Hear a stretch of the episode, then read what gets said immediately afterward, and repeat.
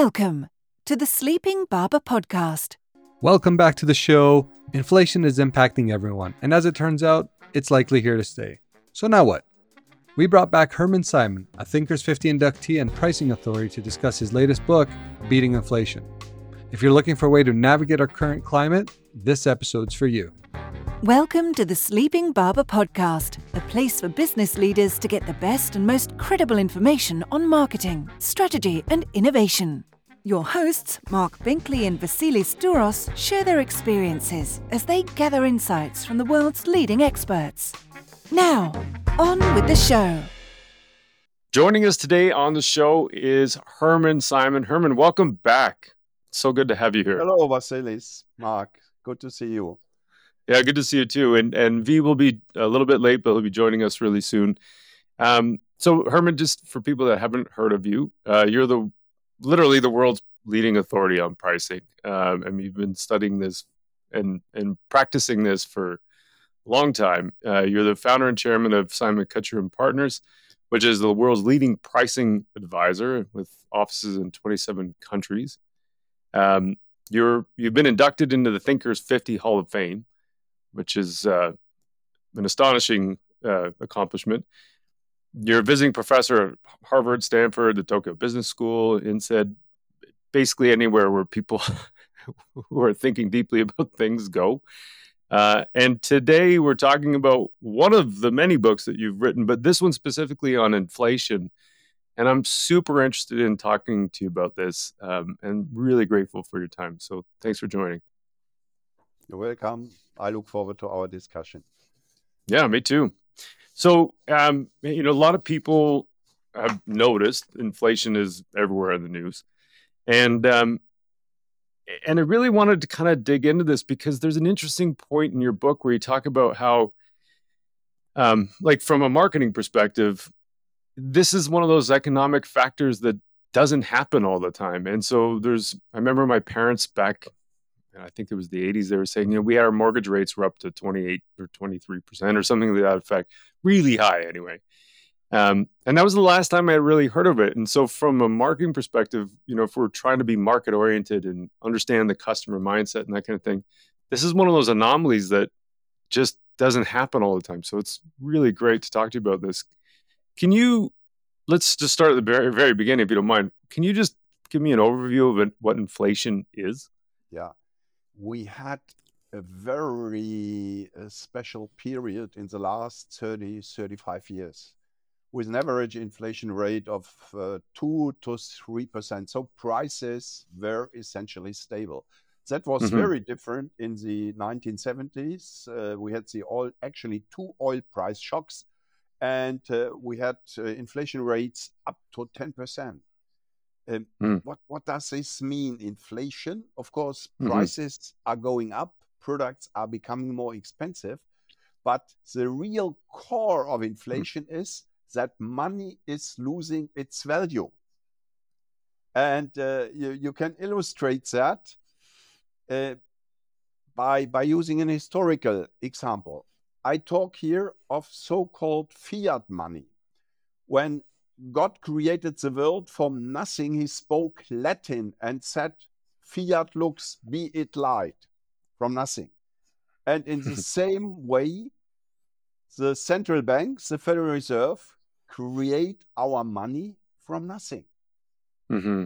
And if they create too much money, it's going to lose its value. And you can use a different kind of money, namely gold. Mm-hmm. 2000 years ago, for an ounce of gold, you could buy a tailor made tunica that was the robe of the Romans mm-hmm. for one ounce of gold. Today, you can buy a tailor made suit for one ounce of gold. So the value of the products has not changed. What is changing is the value of the fiat money, the money created from nothing. And hmm. uh, that has lots of consequences money becomes a perishable fruit, you could say. So you have to get it as quickly, as fresh as possible, and then get rid of it. Mm-hmm. My, my grandfather told me he, he worked in 1923 when we had hyperinflation in Germany.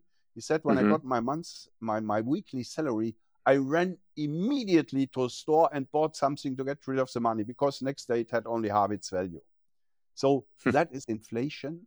Money becomes a perishable good.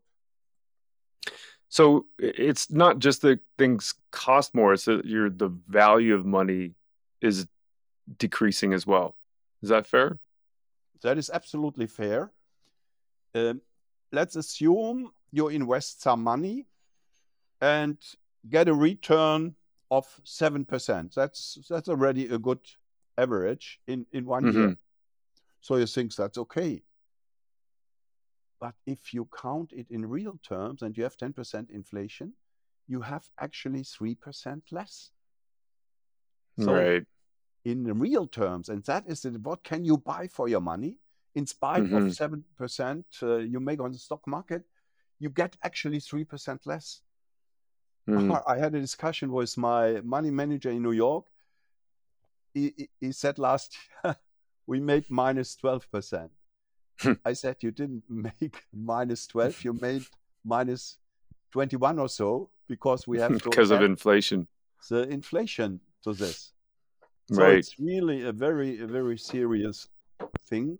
And of course, it affects the purchasing power, especially of poor people who can no longer afford to, to buy certain things. So it's societally, socially, it's uh, it's very serious.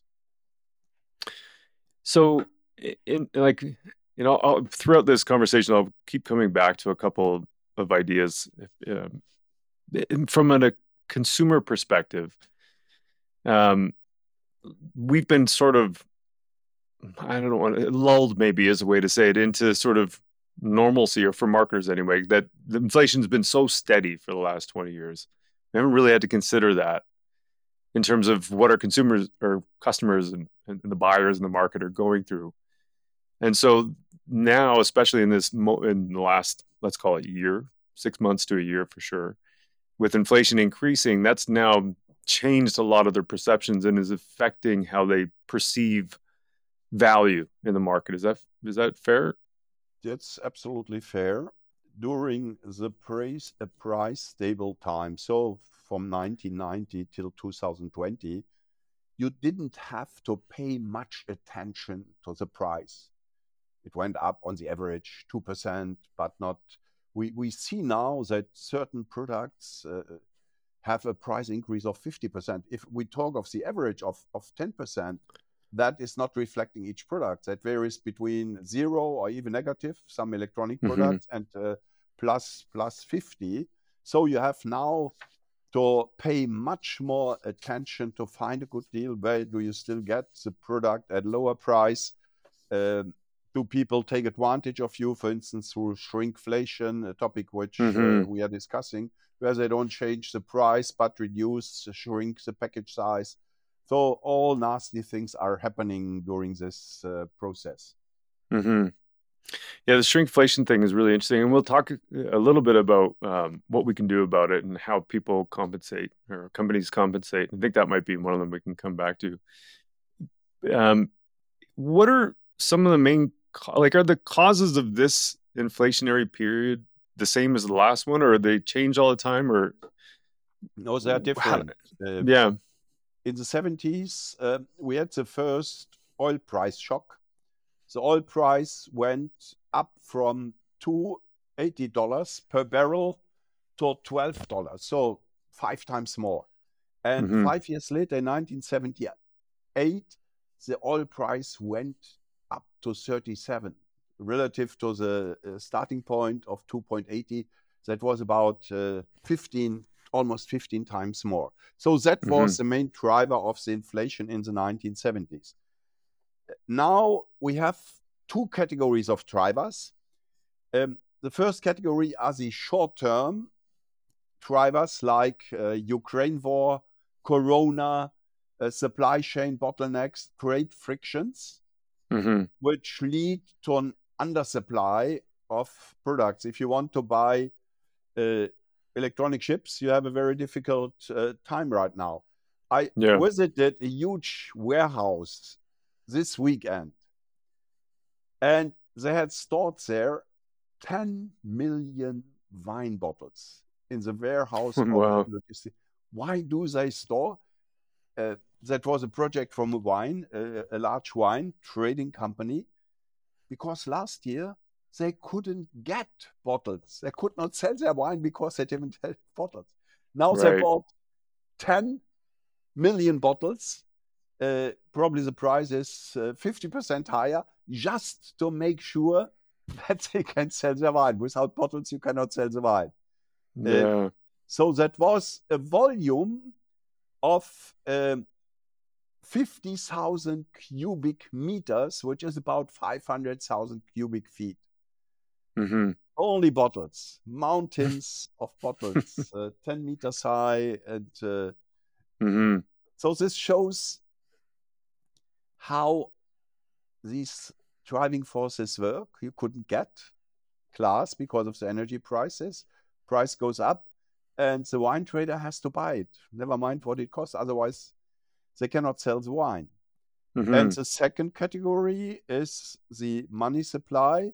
Since 2010, the money supply, the fiat money printed by the uh, Fed, has Mhm. gone up 500%. hmm But the gross domestic product in the US in the same period has only gone up 50%. So there is simply too much money chasing too few goods. Took a we talked about this a little bit before but uh, both v and i are doing our mbas and one of the courses we did was economics and uh, the one of the things i remember the prof saying is nothing fixes a high price like a high price from economics. So is that part of it too where we're like now we're seeing maybe the down slide of some of the inflationary factors? I I think you mentioned earlier the summer or, or 22 2022 summer uh, inflation peaked and now it's kind of declining is it is it like I know and then the feds are also increasing interest rates to try and curb inflation. Is Yeah. that is that what's happening? That's is that the driver for this reduction that we're seeing with inflation? Yes, uh, both. Um, the energy front has ceased in the maximum in the last uh, two years. Uh, the dollar price per barrel was at 125. Now it's hovering around uh, 80 or so. So it has hmm gone down one one third, and uh, that applies also to some other other products, um, raw materials, etc. And the Fed is of course working to reduce the money supply, but that takes time. In January uh, last year, so a year ago, we had 21,000 billion. That's the so-called money uh, supply M1. And in December, that was at 20 billion. So it has only gone down 5% in one year, in spite Hmm. of the several increase in the uh, interest rate. That takes time. That will take another five to 10 years. And that's why I say that inflation, not at 10%, but around 5, 6, 7%, will stay with us probably for five to 10 years, as it did in the 1970s. Hmm. So from a well, I'll say from a marketing perspective, but consumer perspective even, like what is what do you expect to be the implication of that? Because we had inflation that was around floating around two percent, is that right? For a number of years. Yeah. Two to three percent. And now it will be at five or six, you Even think, for the lower in the tens, it was even lower. Okay. Uh, it has a whole bunch of, of consequences and implications. For instance, the consumer has to save more money. And uh, just uh, in one of our recent studies, about 60% of the consumers say that, that they switch to cheaper products at the supermarket counter. For vacation, only 18% say, said that. So there's obviously a very different Mm. attitude Towards certain products daily, and services. daily consumables and uh, for vacation. After three years of Corona, people want to get a vacation and are not as price sensitive. So somebody who does Hmm. marketing, who sets pricing in tourism, is in a very different situation from the guy who is exposed to tough competition in the supermarket. Hmm.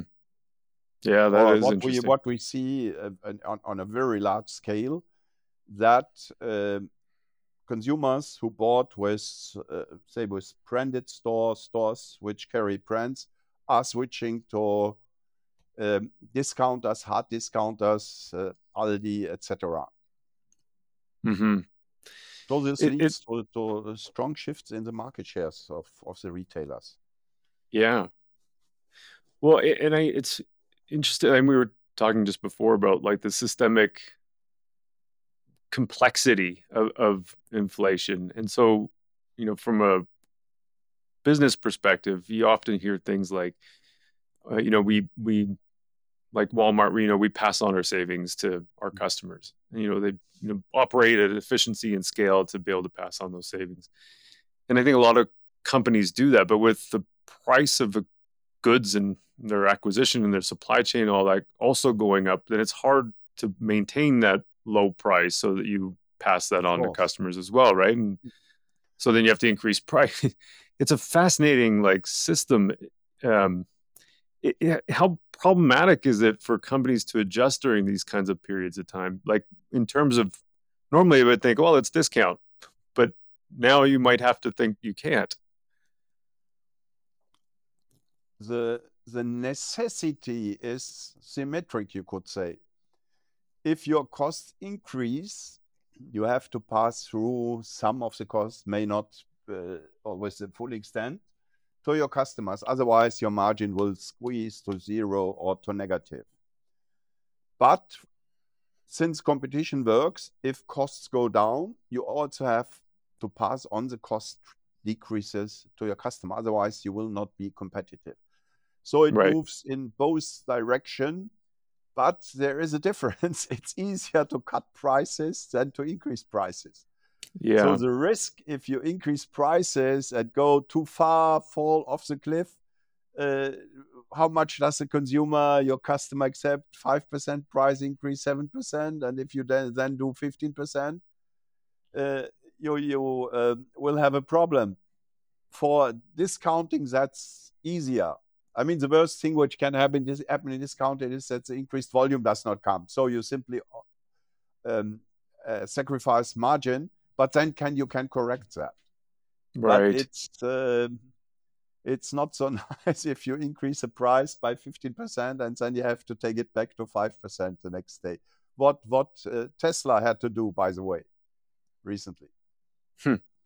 in germany tesla if you count the subsidies of the of the government uh, which were no longer paid because the price was too high they Mhm. increased the price mid last year by more than 20% now they took it back Oh, really? because that more than 20% people become price sensitive and don't buy as many Teslas any longer. And that's uh, Yeah. kind of embarrassing. Yeah. It. Well, yeah. It's there's a whole bunch of implications there too. I'd imagine that if they're, yeah, they may now have to start advertising more, if if to get to pr- try and communicate the value of that price. That is Um, true. That is generally true.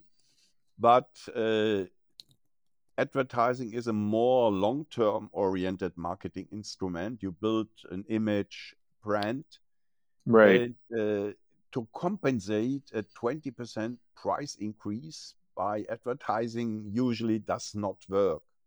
In the Uh, short term, for sure. we Right. um, we know that the so-called price elasticity hmm that's how the price affects the volume or the market share is about 10 sometimes 20% higher than the advertising elasticity so price uh, price is a much more effective marketing instrument than advertising if you you double your advertising you are lucky if sales go up or market share go goes up 10%.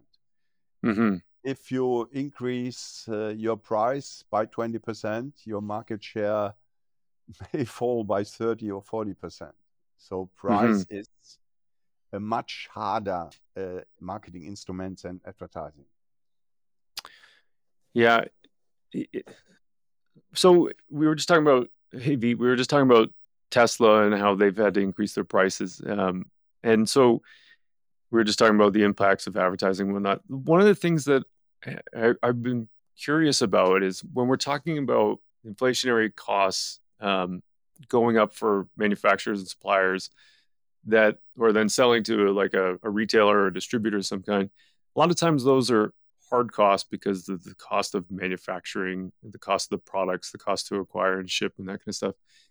One of the things that I I wanted to ask you the last time we were talking about is there's also this other substantial market around professional services where you're selling time basically, which is has a slightly different thing. It's harder to quantify the cost in a lot of cases for the person's time.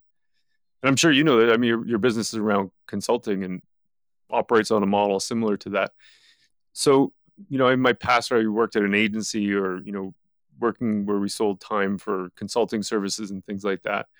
Um, how do how do organizations that are in that professional services space uh, how do they how are they affected by inflation and what kinds of things do you consider to be important for them to to think about actually time based pricing for profession, professional services is off the mark. I had an experience many, many years ago. I went to one of the best international tax advisors in Germany because in mm-hmm. our company we had an international tax problem. He said within 15 minutes, that is the optimal solution. 15 minutes. Mm-hmm. And then he sent me an invoice of 2000 euros. Yeah. And I called him and said, That's a pretty high hourly rate 2000 times four, 8000. And he yeah. said, You could have gone to your normal tax advisors. He would have worked five days on this problem and not given you the optimal solution. So I right. learned something in, in, in this experience. The problem is, especially ex ante before you you give the advice, you do the consulting project, it's very difficult for the customer to judge to estimate the value you are delivering. That's why the time is used as a proxy. But what we increasingly do at Simon Kucher is that we have a combination time based, say 50, 60%, and uh, result based the rest. So if we can increase the profit by X percent, the mm-hmm. client mm-hmm. will pay us a certain amount. That's value oriented pricing then. Of course, it's difficult to measure. Uh, you have to wait a year to see whether our recommendations really work. Uh, mm-hmm. Uh, but that is a trend that we see increasingly. Yeah, and, and I imagine that might be something that becomes more appealing to more service-based organizations because it's hard. Uh, like I know we used to charge X number of dollars per hour, and it was hard to the customer's willingness to pay. You reach a threshold in hourly rates, but if you not necessarily package for value, yeah. Um, if you hire Trump, you probably have to pay him five hundred thousand for one hour of a speech, right? Uh, right. Or for Obama, right? a guy like me gets a, a small fraction. Yeah, right. so you see that in certain areas we have value uh, because it's clear that Trump or Obama have a much bigger value for an audience than Hermann Simon. Right. Yeah. So, so you yeah, could have well, mixed pricing models for. If you look at at uh, at doctors uh, in the in the health sector, uh, the stars are much more expensive than a normal doctor. Hmm. Yeah. So there's there's probably multiple pricing opportunities available for service based yeah. organizations that yeah. you don't just have to stick with. but with. the challenge there one. is how can you communicate the value ex ante so that the client is willing to pay five times or, or 10 times more? Uh, it works only um, by uh, over the years building up a reputation or becoming famous or becoming a star. Uh, if I uh, call a client and say I'm I'm uh, five hundred thousand uh, verse for an hour, he, he says uh, that's ridiculous. So uh, you you have to build value, reputation, uh, competence. Mm-hmm. It's like building a brand. Yeah, there's some, something really interesting. Last time we talked about this formula, I, I honestly, I think every day I probably think about it in some way or another, which is the price, or sorry, profits equal price times volume minus costs. Um, in reading this book on inflation, there's a new wrinkle, maybe. Uh, I don't know if that's the right way to say it, but I read about in your book talking about phantom profit.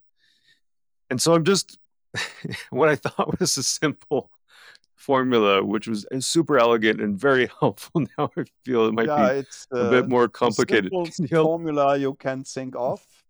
Yeah. And uh, it helps us to understand the effectiveness of these three profit drivers. For typical right.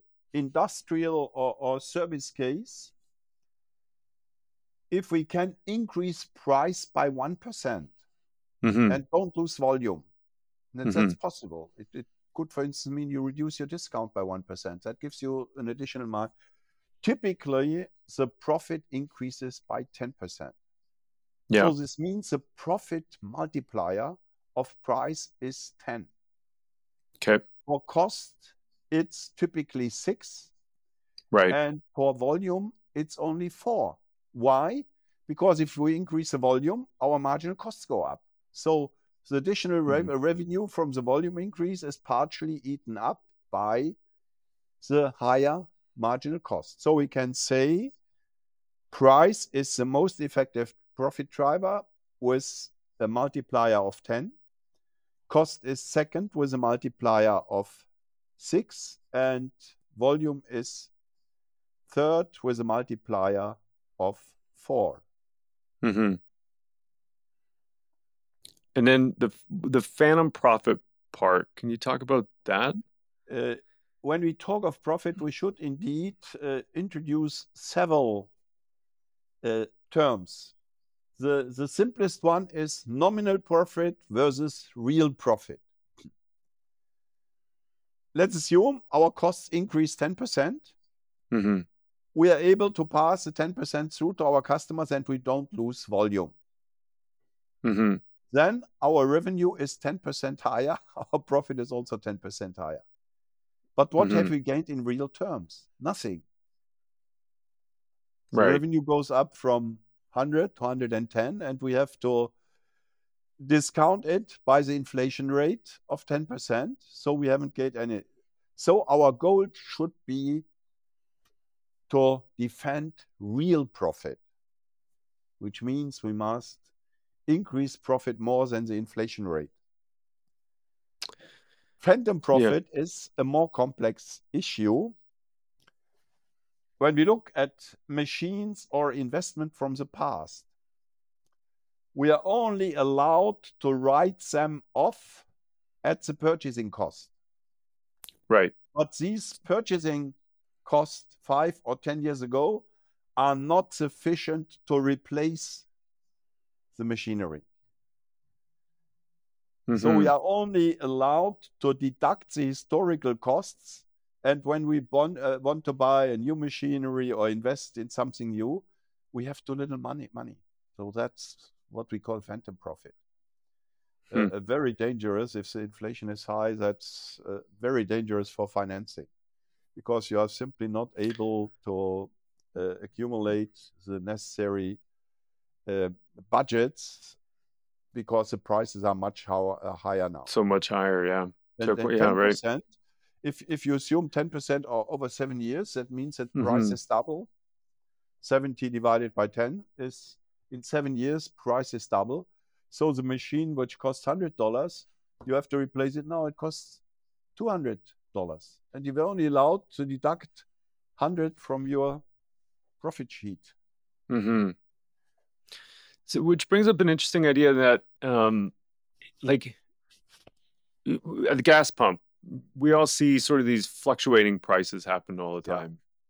and, and I think part of that is related to the cost and, and inflation and so on. But and we're used to it at the gas pump, and it's the norm there. But as companies, most companies, I don't think, change their pricing as frequently as you see at the gas pump. That might be an ex- you know one end of the spectrum. I feel like Yeah. most other places they hold their pricing for very long periods of time, Yeah. or they decrease it. And, and there's rarely that you know one day you know it cost me a buck fifty of getting like a coffee, and the next day it's three or four. Like it doesn't happen that way, Yeah. right? The gas pump is a very, very interesting case. If you look at the volume, it's almost constant over time. Right. Whereas if you look at the prices, it's as you just described it. And uh, to go back historically, in 2008, the price of the barrel was $145, even higher than last year, hmm 2008. In 2020, the price of the barrel was $30. Then it Right. went up to 125 again due to uh, Ukraine and these things. Now it's at around 80 or so. Now, what is happening there? Let's assume the price of 145 in 2008. All oil companies invested at such a high price, you make huge profit, same as last year. So they create an overcapacity. Oil exploration and uh, etc. are very long-term things. 10 Mhm. years later or 12 years later, in 2020, we have an oversupply. Oil companies in the US were, were uh, hiring ships to, to bunker their oil. They, they, uh, it came out of their ears. hmm Now they stop again producing and price goes up again. So hmm the price in the oil market um, fluctuates and brings a balance to supply and demand. And we have what we call a hog cycle. The same you have for uh, many, many raw materials, like for pigs and hogs. Uh, it goes up and down due to this cycle. If you have overcapacity, capacity is reduced, uh, we have short supply, prices go up, then it becomes again in, attractive to invest. So in the in the gas at the gas pump, we we cannot really talk of long-term inflation. Actually, the price now is lower than it was 15 years ago in 2008. hmm Strange. But we Yeah. forget that. We don't know or remember what the price was 14 or 15 years ago. Yeah. The the um it, just the the gas pump idea though, like is like I is there something there from in terms of the gas the the price that consumers pay at the pump? Should we be managing price for most companies like they do at the pump? So there's more ups and downs, or is it more like because No. I feel like most things are No. stable. Yeah, that is Yeah. true. It has to do with the uh, the long time periods for exploration, for production investments. So they need the price to adjust supply and demand, and they cannot do that on a short term uh, cycle, say two or three years. If Mhm. you um, develop a new uh, oil field or gas field, it takes 10 years. So Mhm. they need the price to uh, balance supply and demand. That is not the case in, in most other markets, where the Yeah. supply can be adjusted much more quickly. But and earlier we were talking about um, we your expectation would be similar to past inflationary markets where you've got uh, now a new norm of say five or six percent for the next five ish years, as opposed to the one to three percent that we've had for the last twenty or thirty. So, with that in mind, is there a goal or objective that a lot of organizations to think about, and marketers specifically to think about mechanisms to increase their price over time to, to compensate for that higher levels of inflation? Of course. Of Yeah. course. I mean, if my costs are going up, uh, and the next wave will be wages after these energy and electronic chip things. hmm So I have to pass on these uh, cost increases. Otherwise, my profits will be squeezed and uh, I am in, in, in big danger. So hmm we have to find a new culture, you could say. For instance, yesterday, um, interesting experience of appearance from of the CEO of Nestle. Nestle from Switzerland is the largest food manufacturer in the world. And the Hmm. CEO, Mark Schneider, friend of mine, he organized, you can say, a global press conference where he Mhm. stands in front of the journalists and says, We will increase prices further this year. We have to Right. catch up.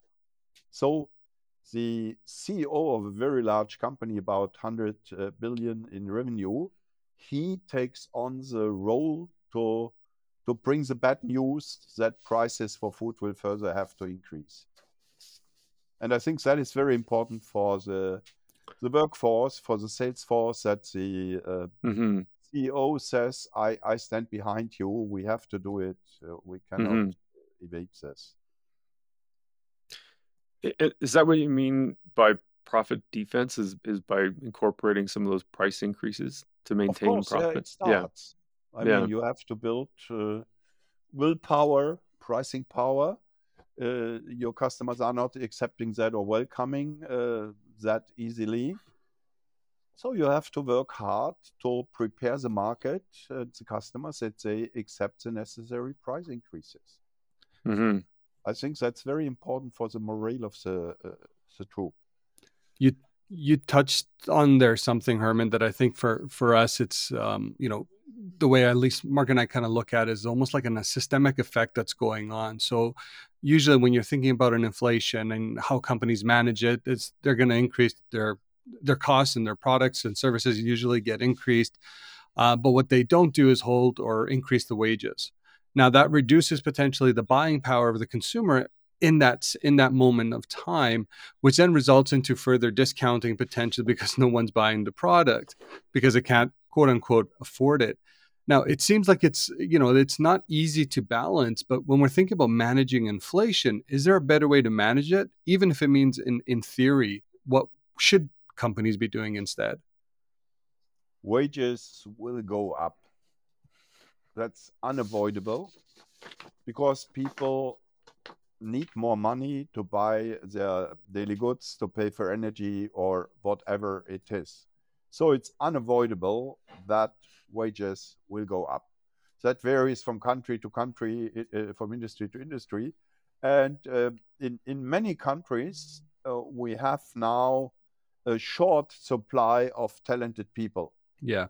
Uh, Mhm. For instance, we in our consulting company, we had to increase the wages massively. It's again supply and demand. When hmm it's difficult to find good people, you have to pay more. Yeah. Or to keep people from from churning or leaving. Yeah. Yeah. So it it uh, Vassilis, it works kind of automatically. It's it's unavoidable if prices go up five, seven, ten percent, that wages go up. But but from what I understand, it doesn't happen at the same time. You know, the the increase in wages. Yeah, ladder Yeah. there's probably a lag to that and I- I don't have this the, the it's a time lag. yeah is there is there a, You could you could uh, depending on the country and and the habits of negotiations, the role of trade unions, you could say uh, there's a time lag of of one year between the prices going up and the wages following. It Depends also. In, in many countries, uh, trade unions make uh, contracts with employers for a certain period, Mhm. for two years or so, and of course, then only after two years the wages are adjusted. But what we also see is a lot of uh, voluntary wage increases. right For hmm instance, uh, Lufthansa offered a bonus of, of, of 3,000 euros or dollars to all employees last year. There. So, it like counting for the time lag with that with the employee wages. it, an organization, the leader in an organization may go, okay, well, I know I'm going to have to do this over a period of time, this course of this, of the course of this year. In which case, I need to account for that cost, especially if it's a service-oriented organization.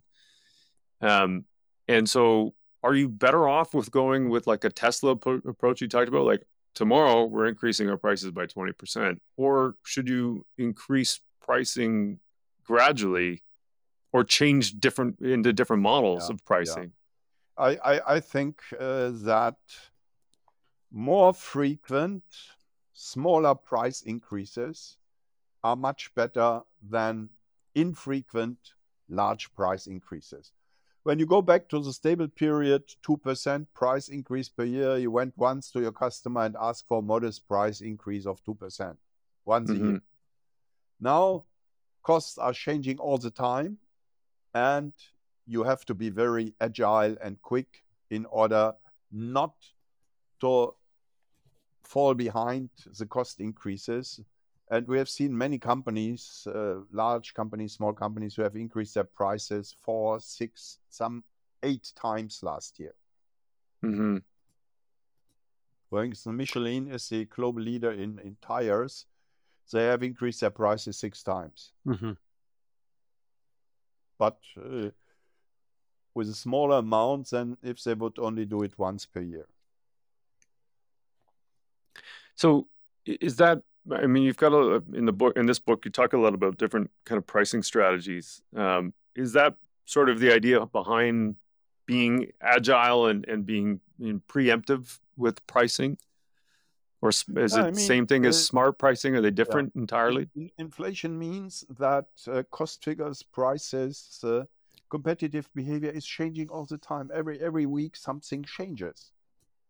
So you have to get the information. You have to be agile, quick, fast in collecting the data, the information, and you have to be agile and fast in implementing the necessary decisions. Changes. Mhm. You cannot wait half a year, then the year is is lost. You have to stay very close to the action in the market and then to react very quickly. If if things Hmm. change, um, you have to be quick. If things don't change, you can afford to be slow. hmm Is there any like novel or unique or innovative pricing strategies that people should consider at times like, especially at times like this, where you know you're going to have a standard higher inflation rate for the next period of time? I think that is, is a very important question um, because when we talk of pricing, we usually think price up, price down, Mhm. one dimensional. Right. What we should consider is to change the pricing model. I just mentioned uh, Michelin, the French global market leader for tires. They Mhm. introduced a new truck tire which runs 25% longer. Now, a truck tire costs $1,000, and all the truckers know $1,000. You cannot charge $1,250 for a tire. So Mhm. they switched their model to price per mile or mile or a price per kilometer. Mhm. Totally different. And there they were able to increase the capture by 25%. Or Mhm. I always uh, show this card from the German Railroad Corporation. Oh yeah, I remember. Yeah, this is you know fascinating. Yeah. That's yeah, also yeah. important for the inflation uh, because this card costs 500 um, euros and it's called Bahncard 50 because I get a discount of 50% on all tickets for the duration of one year. So if the Railroad Corporation uh, increased price by 5%, I'm only affected by uh, 10%, I'm only affected by 5%. Yeah. This card yeah. reduces the price increase by 50%. So these are uh, there are dozens of other new uh, pricing models, um, and and and that is a very important avenue to uh, cope with inflation. To think My of different ways uh, for instance, uh, I don't know whether you you have that in in uh, Canada or uh, you have experienced that. We were in a in a, in a uh, Asian restaurant where you could offer small things like sushi, etc., several rounds Right. for a flat rate, twenty dollars. hmm But if you order too much and return some of the Mhm. pieces, they charge one dollar per piece. Understood? Yeah. Yeah.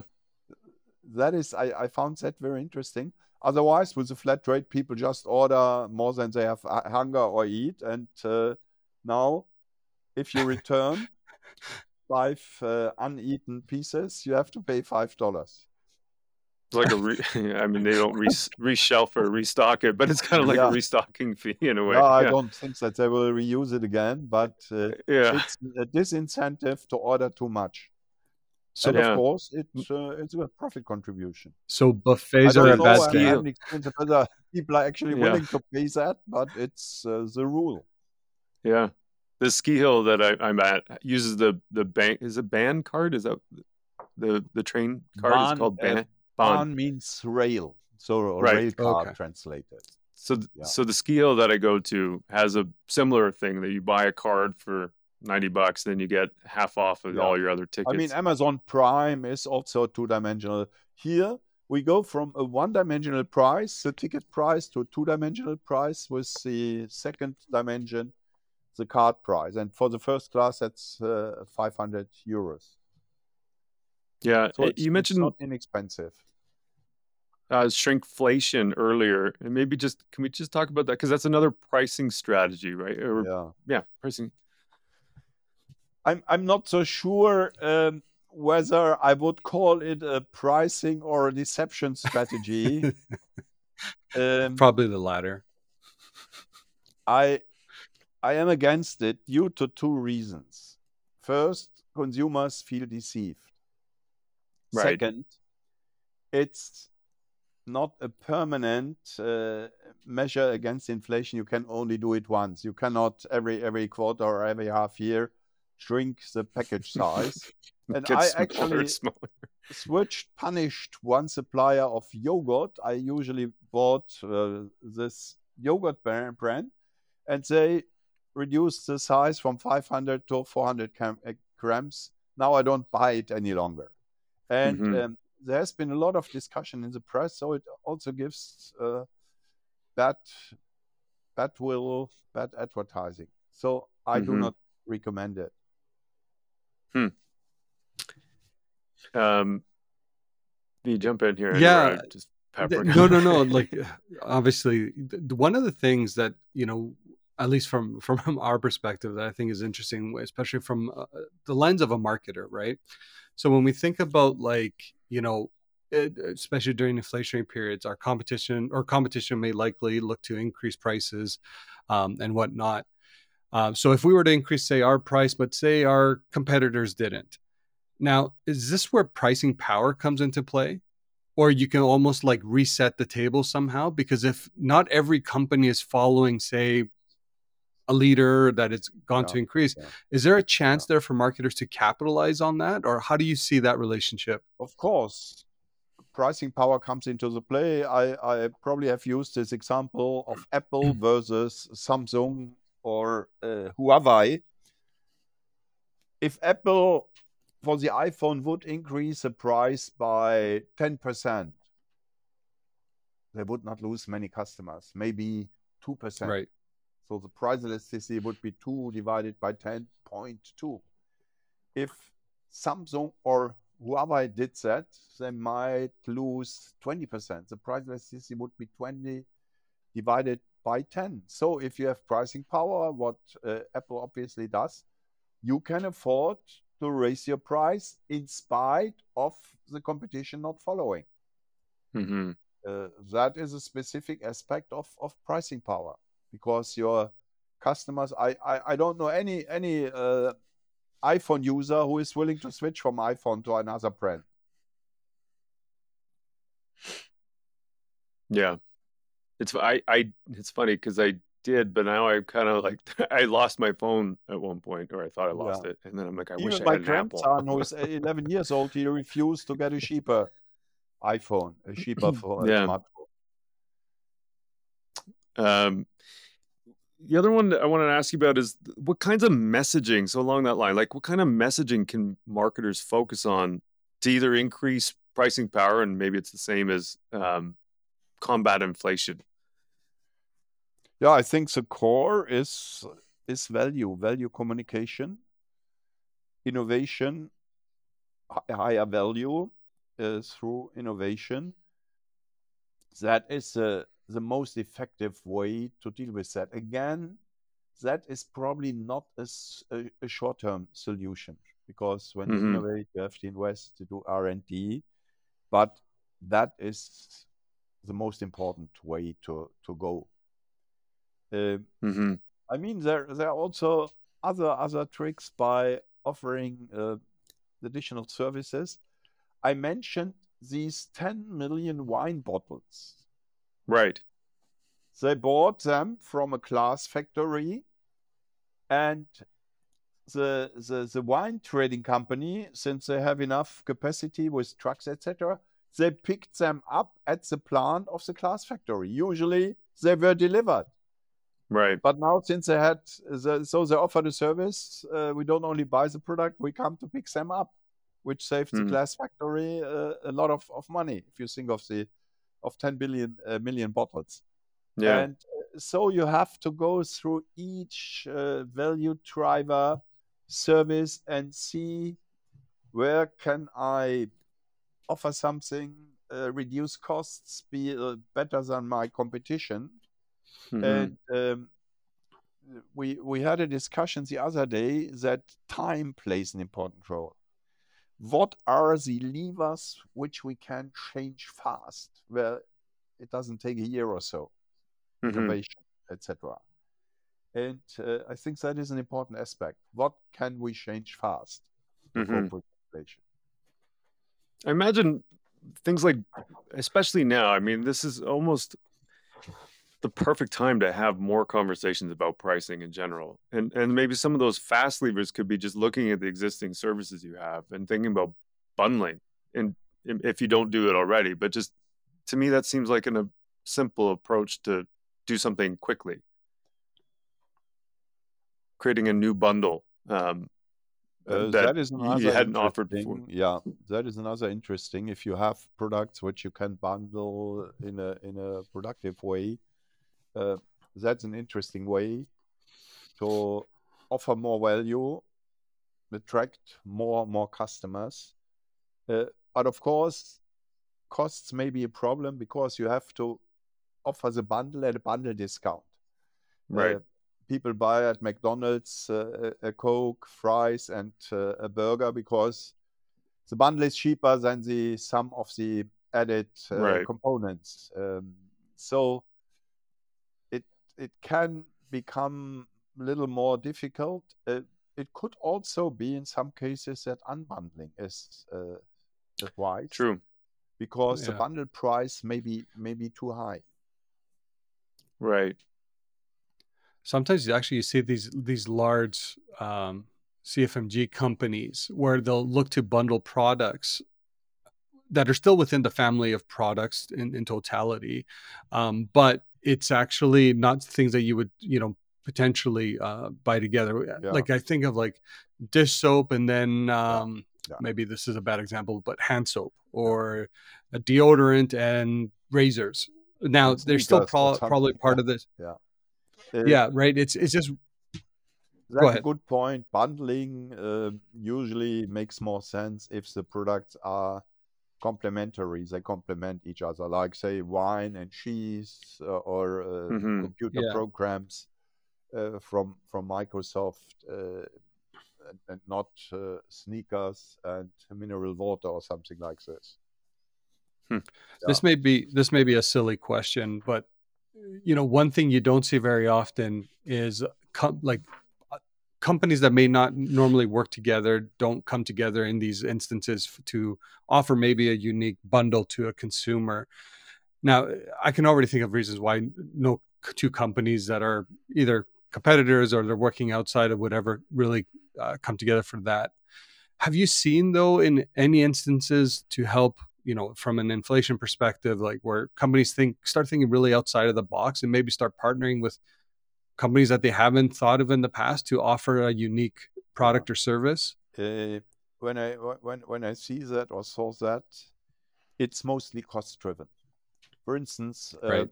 that they merge the sales force and the sales force offers both products from both companies Right. It's mm-hmm. uh, not so much oh, see, yeah. uh, driven by the value side from the bundling perspective.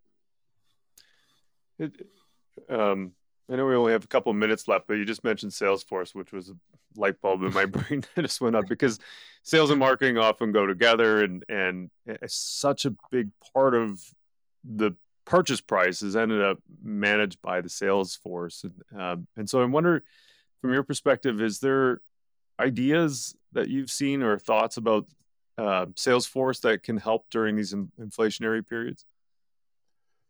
One observation is that the churn rate in sales forces has uh, quite dramatically increased because the salespeople are exposed to so much pressure. Imagine in the old stable world, you had to go once to your customers, ask for modest price increase. Now you come every every two or three months, mm-hmm. and uh, the, the psychological pressure on you is is dramatic. Uh, the other point is when we talk of value communication as le- an effective lever to, to create more higher willingness to pay, of mm-hmm. course, you need salespeople who can communicate value instead of mm-hmm. negotiating the price all the time. So right. you you need a different type, ideally, of salesperson. One who is good at building customer relationship, communicating price, and not so much selling through uh, discounts and devoting most of his time to price uh, negotiations. But these people are, of course, difficult to find. Mm-hmm.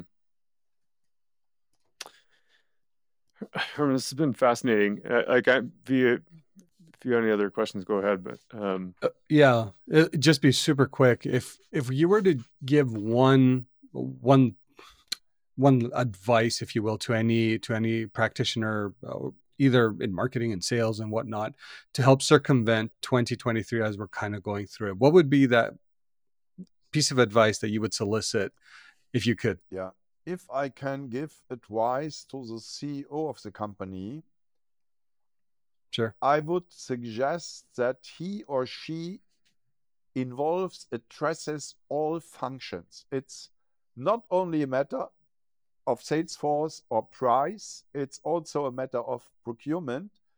Um, mm-hmm. But so I, mm-hmm. you may not have been there, but with the 10 million wine bottles, uh, which they bought because this large wine trading company, they had no more bottles in the last fall. They couldn't sell wine because now they bought 10 million. You cannot imagine how much that is at a price oh 50% higher. Uh, mm-hmm. So yeah. you see, it's it's it's crazy. If they don't have yeah. the bottles, uh, they, they cannot do uh, business. And that's the role yeah. of the purchasing uh, guy or the procurement guy to get these bottles. So involve all functions. It's not only a price issue, it's a, a more fundamental, comprehensive issue and hmm. challenge. Hmm. That's great and of course, yeah. uh, read the book Beating Inflation because there are many more ideas there. Yeah. and don't reduce marketing budgets, yeah. right? No. Hermann, this has been fascinating. I really appreciate your time uh, for this and, and all, all, the time you had in helping us uh, reschedule and all that. So I, this has yeah, been fantastic. Uh, the book is great. It, it, has opened up my mind to a lot of ideas, and um, I really appreciate all your thought and expertise. Okay, thank you very much. I enjoyed it and uh, take care. Thank, thank you, Hermann. Time for the post pod discussion with Marc and V.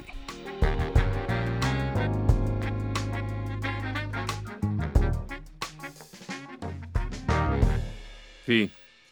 Is it that time again? Post pod! ah, there it is.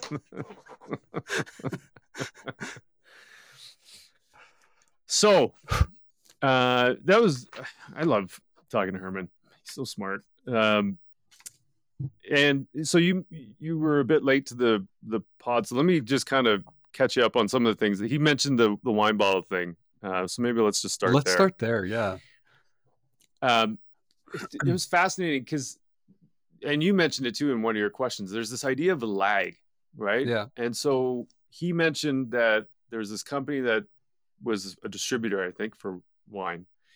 And during COVID, at one point, they couldn't make any money because they didn't have bottles for their for their wine. So they went out and bought like 10 million bottles, and he had just come back from touring the the warehouse where they store like 10 million bottles. Oh my gosh.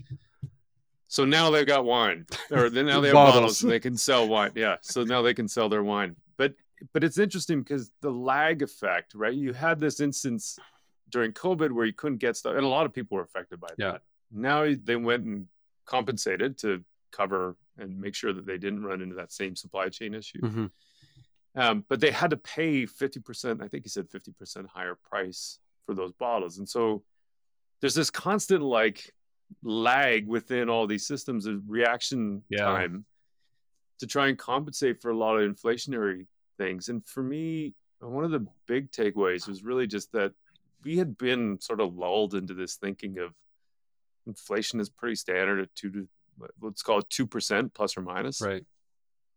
And now he his thought is that we were as high as I think he said ten percent in the summer, Wow. and it'll come down to or roughly around five or six if it follows a similar pattern to the previous inflationary periods. So we, you know, if we're at five or six for the next five years, Mhm. um, like that has that's twice as much, at least twice as much inflation, maybe three times as much inflationary costs Yeah. uh, that's going to impact businesses for the next foreseeable future. What was interesting is that he he was talking about organizations during these times need to maintain and be really agile and really flexible as well. hmm And I think that's an interesting takeaway from, because when when you think about you know pricing strategies and and whatnot from a consumer perspective, there's only so much volatility that you can you're you're kind of willing to accept before you're like, hey, maybe I'm going to go to something else instead. So I thought Yeah. I thought from my perspective is like when I'm thinking and hearing about this, being, remaining agile, remaining flexible, and s- have some elasticity, if you will. I don't know how organizations can actually do that in a way that potentially wouldn't affect, you know, um, some of their downstream processes. Because if you think about like inducing a new pricing action into a market, depending on the industry that you may be doing, it, there's there's a lot of time that goes into that. You know, Sure. when I think about like uh, the airline industry, like putting pricing in the market is not something you just like, okay, I'm just going to wake up today and it's going to be this. Yeah. Like there's a lot of work that goes into that. So maintain that elasticity, if you will. I don't know if that's actually operational or can be operationalized in the same way. Of course, I understand the nuances, but you know, between industries, but I think it's uh, Yeah. how do you stay nimble and, and versatile in that state? I don't know. Yeah. Well, I mean, to start with, and uh, you know, I think we, the previous conversation that we had with Hermann, we talked about price being probably the least talked about of the four P's. the neglected stepchild. Yeah. And and now I think maybe that's you know if we think about the four P's of levers that, that marketers have to play with price promotion uh, promotion is the most common one probably Right. uh, place and and product um there's a lot of ways just by thinking about the four P's that marketers a lot of levers that marketers have to pull a lot more than they probably consider and if That's true. price in fact is one of those things where majority of people aren't talking about it then that could be a, a great tool for marketers to come up with new ideas and solutions you know and invest time into like doing the market research uh, to try and understand what's going on in the market. Um, you know it's it's important it's valuable because it does drive profit um, which is ultimately what we're doing. We don't always have to pull the promotional lever right? You can create new product with bundling. You can create new product with just pricing strategy in general but or unbundling, as Hermann mentioned. So it's it's interesting to me because it opens up a lot more possibility uh, to help a company be responsive to change. Yeah, you know what, and maybe uh, you know, and that as marketers, we kind of again, and I was stuck in that mindset is like, well, hey, from a marketing perspective, we're responsible for more of the promotion side. But you're right. Like the the reality is, is if we retain that notion that we're the voice of the consumer inside of our organizations, then our influence spans genuinely like the four P's. So how do we make Mhm. ourselves more, you know, if the right word is here, um, more not available. I, I think that's not the right word, but making sure that we are driving that that conversation as it pertains to all Mhm. the P's, then there is value. And I think Mhm. we're what we're seeing, and I'm sure like you're you have same insights as well. One of the first things that happens during these inflationary periods is like marketing budgets tend to dry up. And Mhm. you know, obviously, any article you read, it's like, no, you have to maintain some level of pressure in the market where you're continuously advertising. I think it was what Ehrenberg and Bass Institute, like in 29 2018, I think it was, they did a study that, you know, the longer that you stop advertising, Mm. your average yeah. sale drops. I think like what, 16%, I think in the first year, then it goes after two years, like 25%. Mhm. But at the same time, organizations still do that, right? Or they reduce Sure. it enough to a point where it's like, why are we even doing this? Yeah. So I guess where I'm going with this is like there there's a balance here that needs to hap- that needs to happen within organizations to maintain that. And Hermann said just at the end there, he's like, a CEO is responsible, he's talking to all the functions equally on how to address inflation and kind of giving Mhm. everyone that equal opportunity to think about what what areas make sense to potentially, you know, change strategies on or whatever. So Yeah. um the, the only thing I would offer here is is saying that don't think of inflation just from a pricing perspective. You have to think of inflation and how you combat that in an organization through all the levers that you have at your disposal. Yeah. Yeah. Yeah, no, that's a good point. It, a couple of things just um, as you were saying that made me reflect on the conversation. So one of the things that Hermann said had talked about right at the beginning, just before you were jumping on, is that some markets or some industries are more affected than others. So Right. as an example, he brought up travel. The people who are in the travel category, or like vacationers and that kind of Yeah. thing, are more willing to pay for travel than they are for some things than general consumers are for things like you know things that you get at the grocery store they're looking to substitute lower cost items there in order to save that money Yeah. to put into things that matter a lot to them so that was kind of interesting so not every industry is affected the same way That's true. um, by inflation which i thought was fascinating and i think it's a, a a good reason to do that research and gut check on like Yeah. are people within the customer's willingness to pay within your industry Yeah. are they affected this you know the same way that you would expect all consumers would be so that was interesting and the second part was thinking about uh, the price lever and particularly probably b2b where the salespeople manage price Right. a lot more intimately. Um, I think it's important that the marketing side also considers how you communicate value. So that's not just about lower cost, but it's also about like incremental value or benefits for the for the consumer or the buyer or the purchaser. Right. So they feel that there's worth in this, uh, that it's worth it for paying a higher price, whether they know it's a higher price or not. But you know, increasing the transactional costs or the deal size or you know that kind of thing, the profitability of every deal. Yeah, he brought up Apple's. What was it? He said like Apple can increase their the price by ten percent and likely won't affect their you know their sales. And it's Yeah. like the you know thinking about the, the strength of the brand in that moment. This goes back to you know my other points. Like you can't make you can't really go back on investments too much if you want to maintain Mhm. that level of uh, you know mental availability, et cetera. So hmm you know it's interesting the, the uh, when maybe they're not levers but we think of all the different aspects of around pricing and how you can combat that is almost like you need to take that one organization approach to assure like you're you're navigating the best you can. Research is important, and I, I Mm-hmm. you know I'll be honest, I, I don't think I've worked for an organization where research is always front and center. Um, hmm and that that doesn't mean it's it's they've been operating the right way. I think if you think about Mm-hmm. all the guests that we've talked to, research always keeps coming up, and um, I know it's something that I Yeah. would change. Yeah, totally. And it's yeah, I agree. I think it is really important for a whole bunch of reasons. But I, I anytime I think about this, I, there's a Mark Ritson has a really great uh, formula or discipline, let's call it, for a marketing approach, and it starts with market orientation. Hmm. Um, and there's a great diagram that's out there called Marketing Land that I Oh, think right. about all the time, and it really does start with like understanding the customer and understanding like Yeah. all the things around them before you get into developing your targeting strategy, your, your segmentation, your targeting, your positioning, and then developing the product and so on and so forth. Because if you don't understand what's going on with the customer and their mindset, then you can make all kinds of decisions that may not land Yeah, the way you thought it they would, right? totally. So it's a way of improving your odds of success just by understand spending a bit of time to understand the customer base to begin with.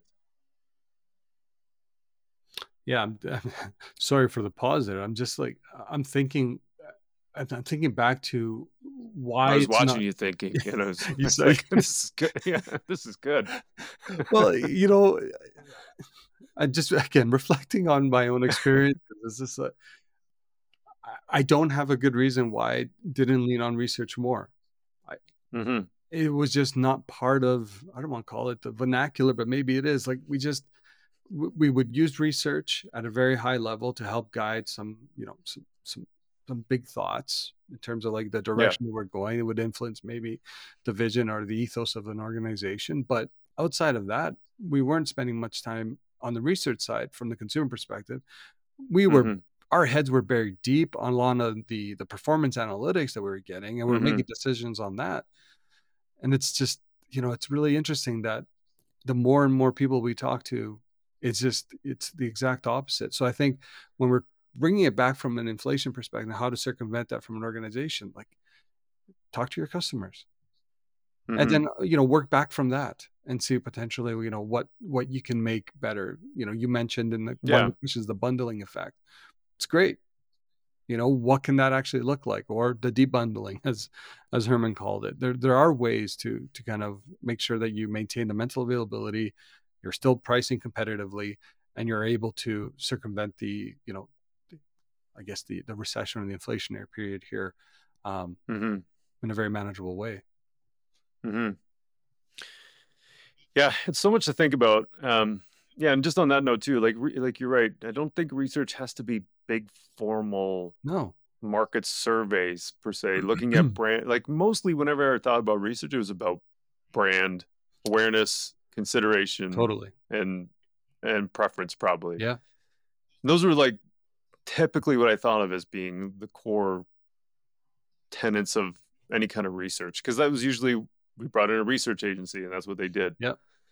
But there's all kinds of like you're right. Customer feedback is there's all kinds of stuff and research that you can do there. Understanding who the customers are, who the decision makers are, what are their choices, like what kinds of things do they buy. You know, Yeah. like there's it doesn't have to be giant big budget things. It can be also all that small data that comes in for all different departments, which is what I think so smart. Why Hermann talked about involving all customers or all parts of the agents or of the company. of the company yeah so for you what would be the biggest takeaway if someone to say if you were to summarize this podcast into one like little sound bite what do you think it is for you?